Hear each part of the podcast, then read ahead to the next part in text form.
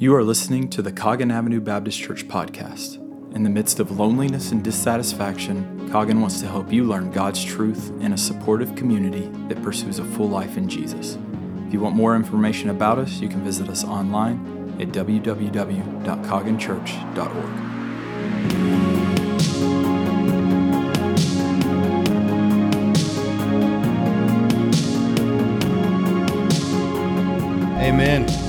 We got work to do, church. If you brought a copy of God's word with you, let's open together in Judges chapter 9. Judges chapter 9. Just a reminder of why we need that all sufficient merit for our own. We are looking at the depths of depravity because of man's choice to sin uh, at an all time low in, in Judges chapter 9. We're looking at the story of Abimelech. And what we see in this story are choices. Choices that have consequences. Some choices that you make have consequences that are great because you're following Christ and it brings him glory. But some choices, like we see in Judges chapter 9, that we make are destructive because they're for ourselves in sin and God's judgment meets our sin every time. And I think we need chapters like this just to remind us that we have like 35,000 choices that we make a day. And we need God's help to make right choices all the day long. We sang a song in the first servant, first service uh, called I Need Thee Every Hour. I think sometimes we sing that song and we think, I need thee every day. It doesn't say that. It says, I need thee every hour. It could be, I need thee every minute. Because it's every minute of every hour of every day that there's choices. And those choices sometimes have unintended painful consequences, especially when they're made in sin. So Abimelech is going to be a lesson for us in some terrible choices. And what I want us to see throughout Judges chapter 9, we're never going to be able to read every verse together. It's too long. I encourage you to go read it on your own this week. But what we're going to see is that man's selfish choice to sin always results in God's righteous choice to judge him. Let's talk about choices. The first choice I, I think I see that God can help us make is, is the choice to not follow generational sin. We come into the story in Judges chapter 9 in a generational sin scenario. Gideon was the father.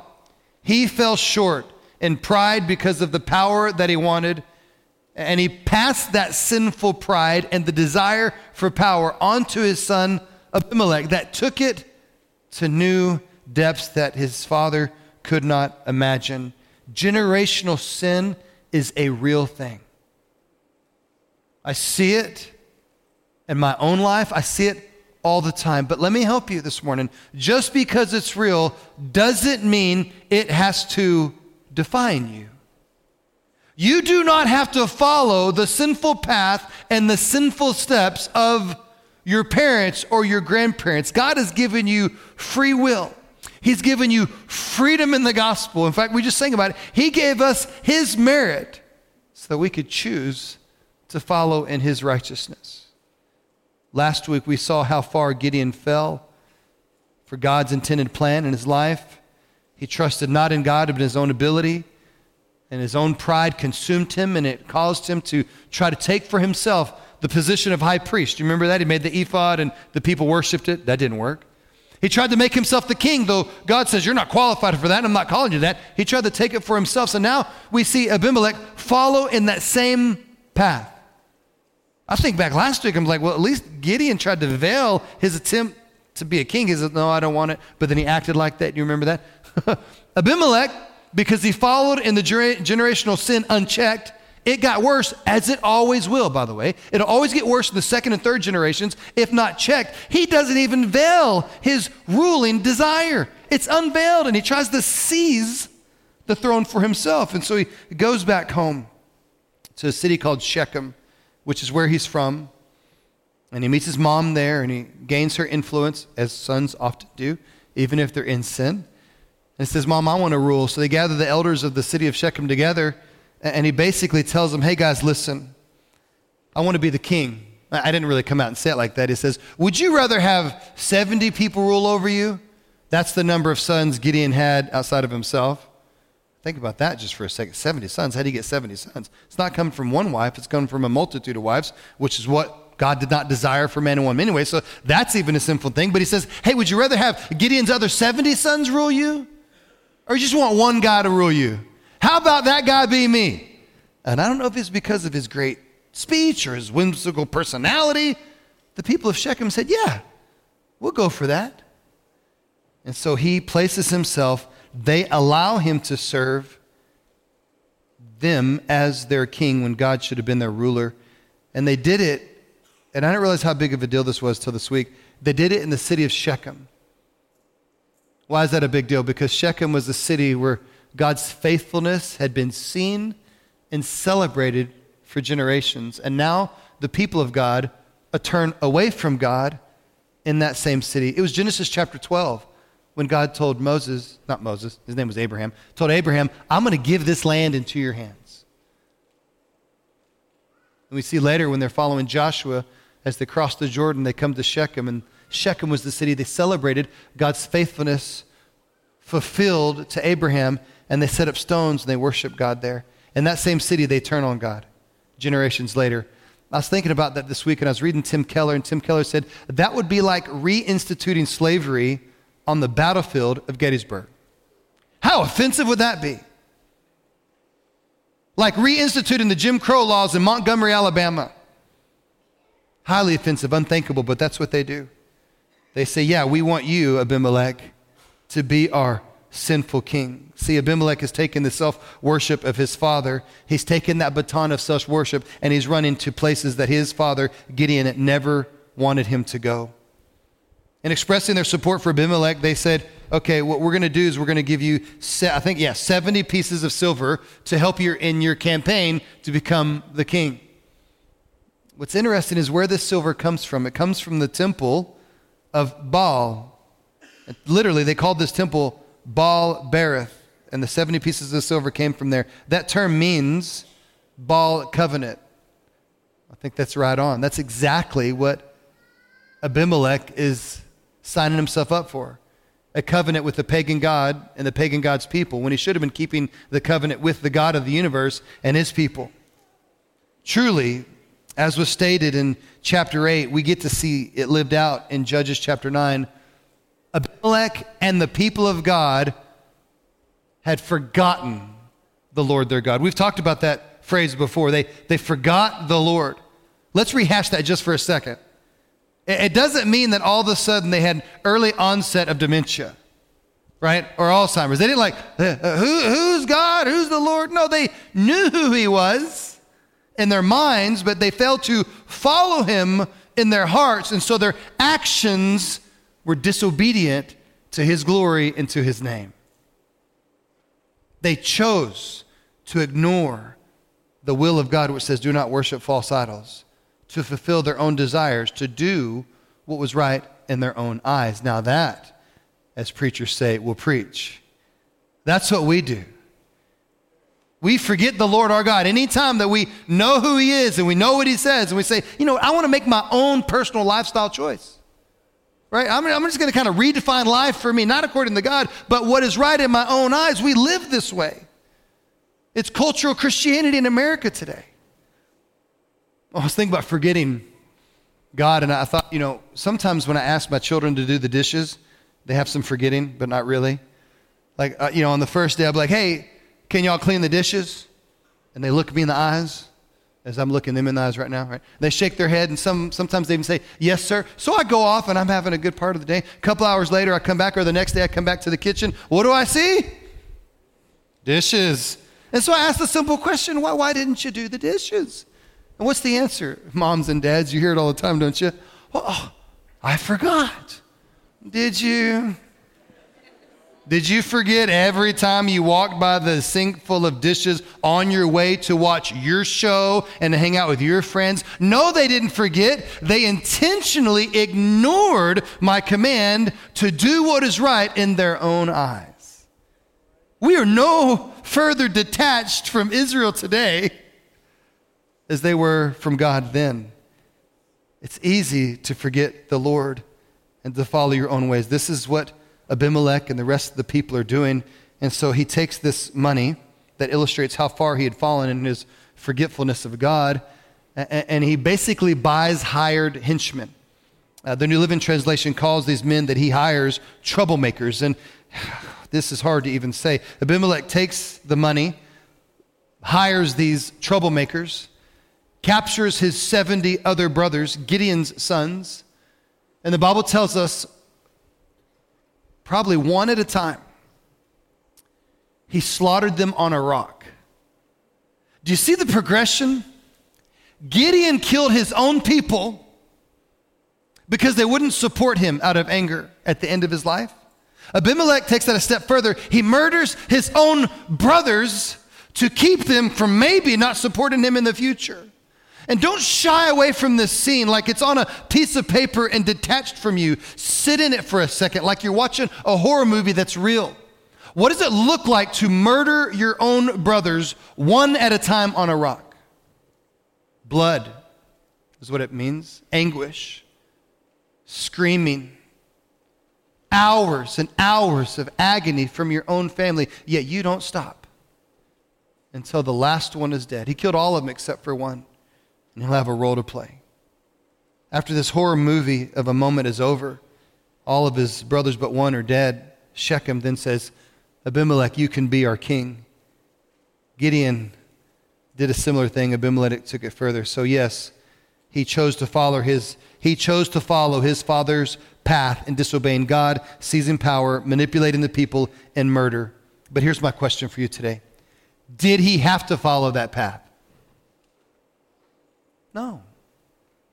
Yes, it was generational sin. Yes, he learned from his father. Yes, it was available to him. But no, he did not have to follow the sinful paths of his father, which allows me to tell you today you do not have to follow the wickedness passed down to you from generations before you. We live in a country full of sons and daughters like Abimelech, children who have allowed themselves to follow in the sinful footsteps of their mothers and their fathers.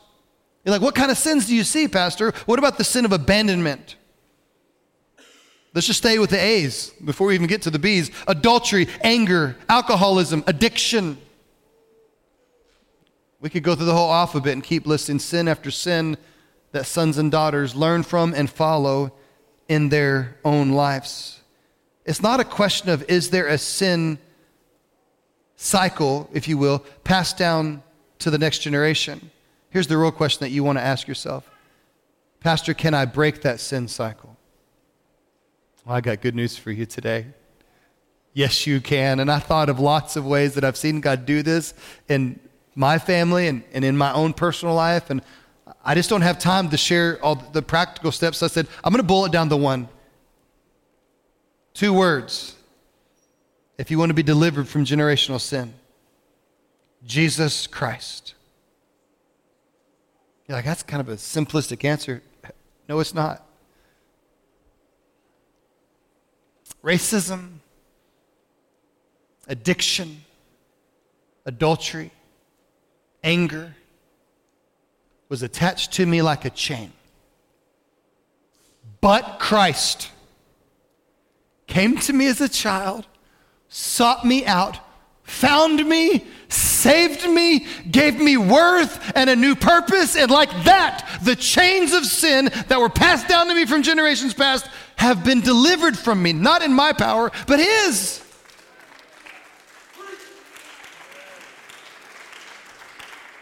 So if you're in Christ, why are you allowing the chains to be connected? It doesn't have to be.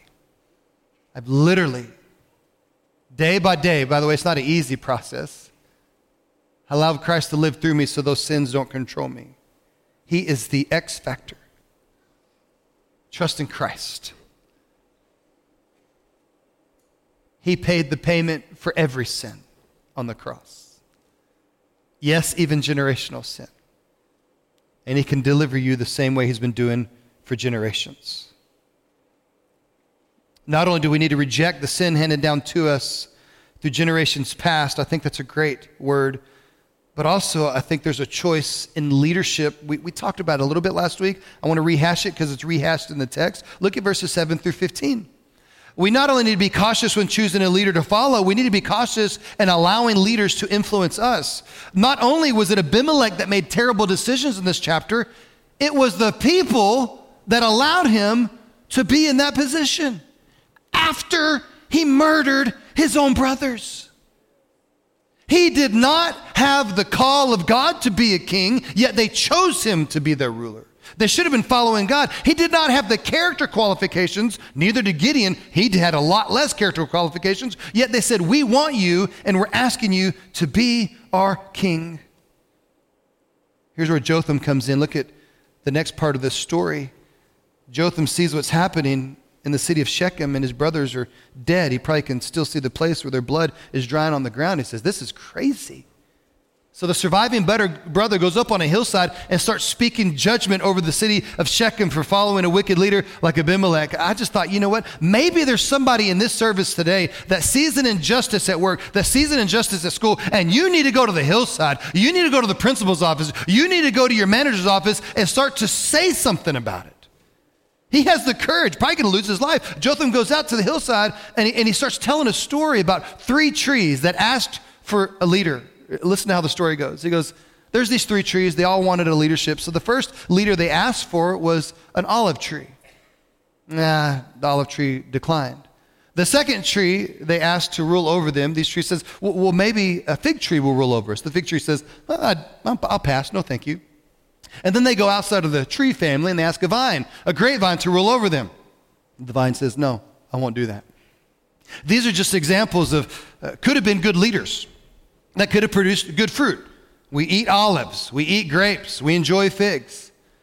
But because they couldn't find a character driven leader, he says these three trees, they see a bush called a bramble. You know what that is? It's just a thorn bush, y'all. And the thorn bush says, like, yeah, tell you what, I've never been asked to lead before. Sure, I'll be your leader, I'll be your ruler. And what do you think the tree's got from a thorn bush? Thorns, y'all. I've been out in the woods around here. It is thorny. Everything out here is trying to bite you or poke you. And I got caught in this thorn bush last night. It went through my boot. It started tearing my pants. I've been picking it out this morning. What's a thorn bush good for? Not much, except for maybe gathering up and burning. That's the point of the story. Abimelech is the bramble, he's the thorn bush. He's not good for following, only to be gathered up and to be removed from the land.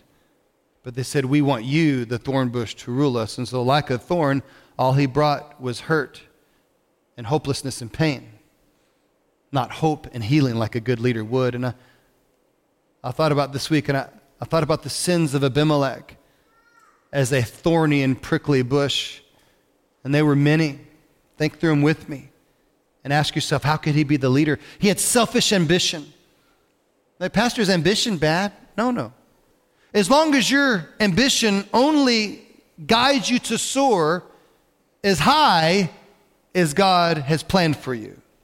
Does that make sense? But as soon as you start crafting wings for yourself, as soon as you start trying to manipulate wind, you've gone off track and now you're doing it for you. This is Gideon. He started manufacturing his own power and his own ambition, and he coveted, literally, the position of king. And therefore, what did he do? He broke the last commandment you shall not covet. He was also an idolater.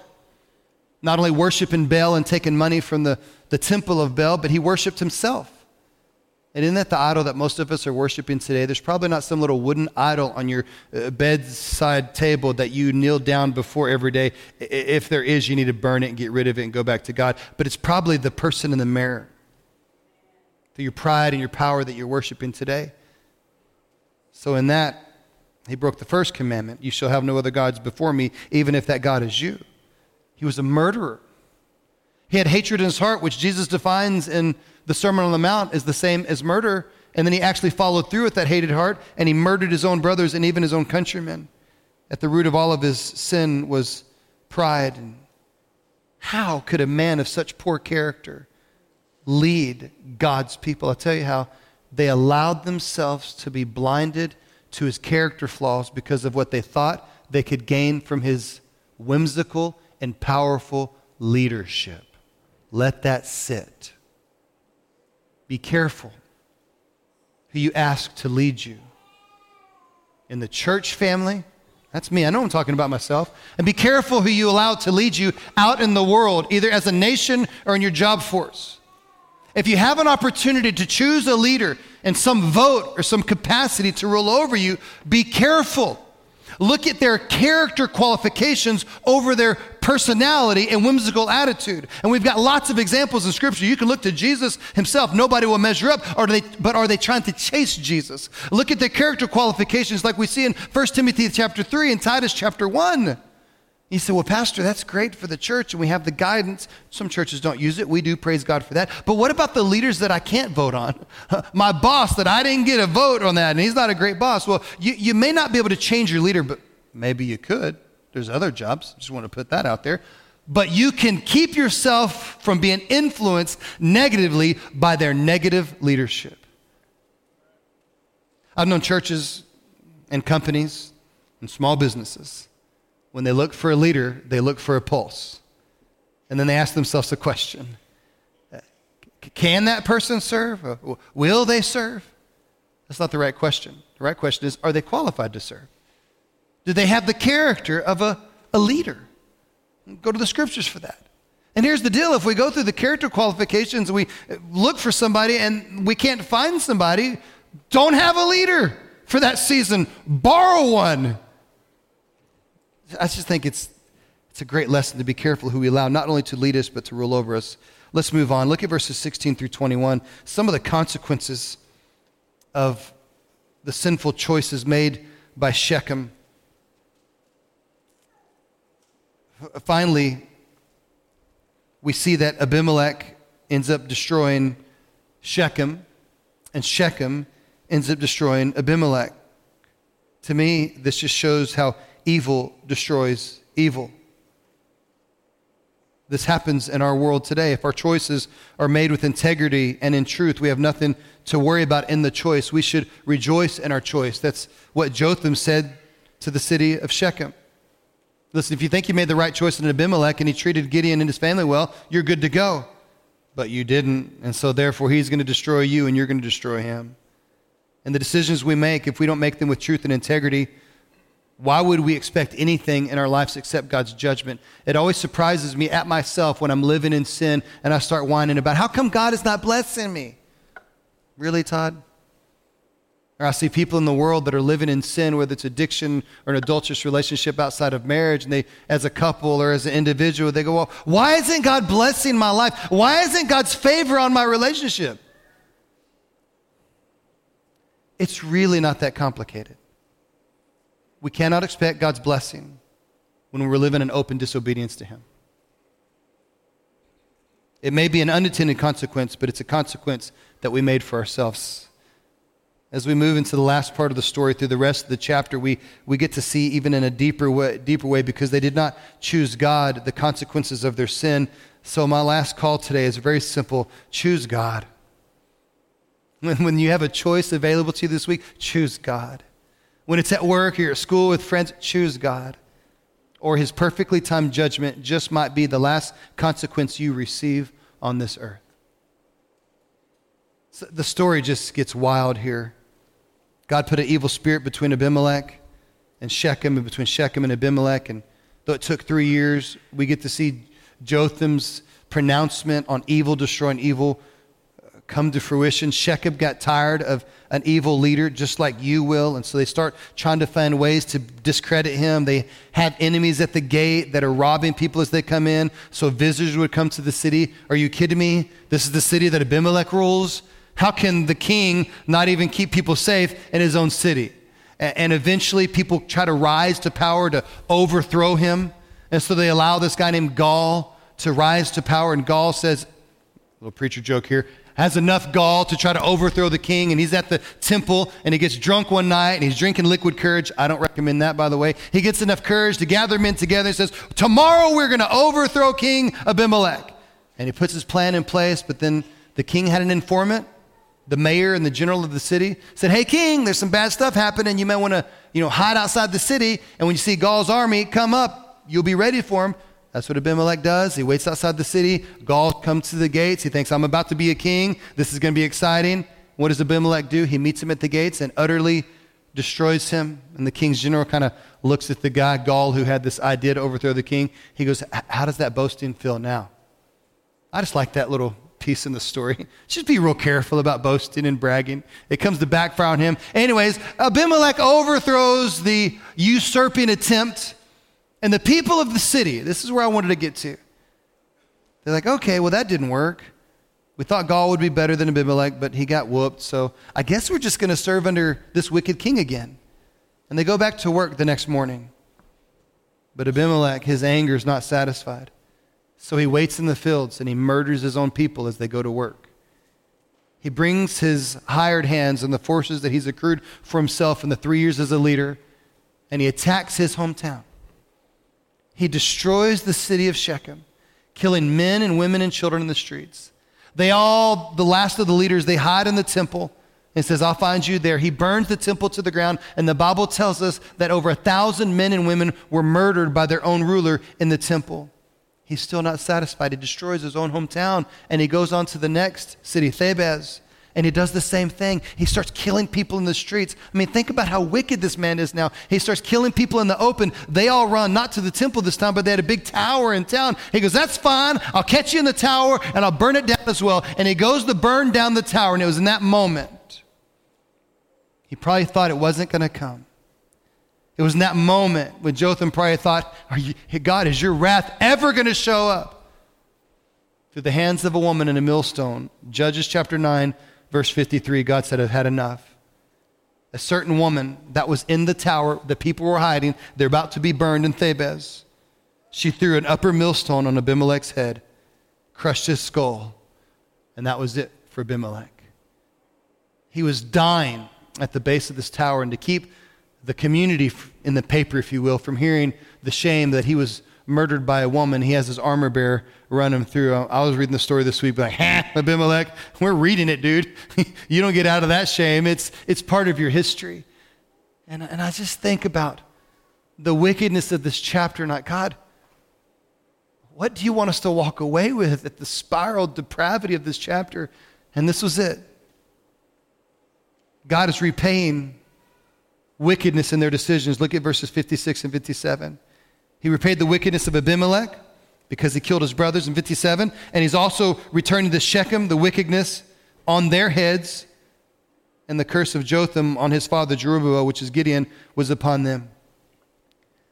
It's this simple, church family. They didn't choose God. You have a choice this week to choose God. Well, because He's God. You're bombarded with a lot of other choices and a lot of distractions. Choose God in a relationship with Him through His Son, Jesus Christ. That's it.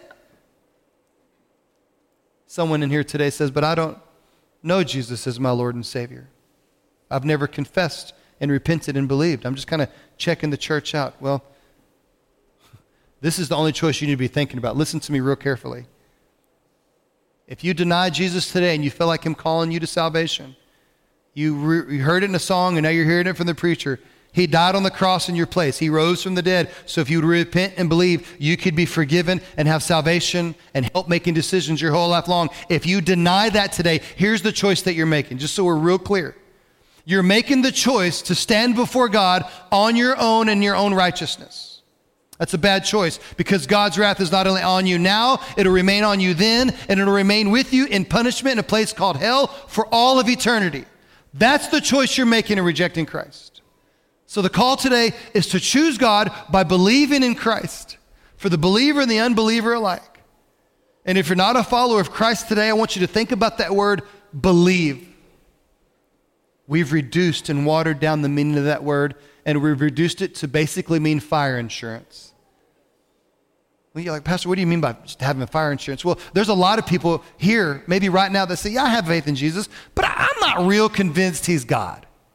Yeah, I have I believe in Jesus, but I'm not completely convinced that he's the God of the universe, the savior of my sin, and I'm not really sure that I want him to be the Lord of my life. But just in case he is, I'll, I'll believe in him. I'll, I'll, I'll go into these baptismal waters.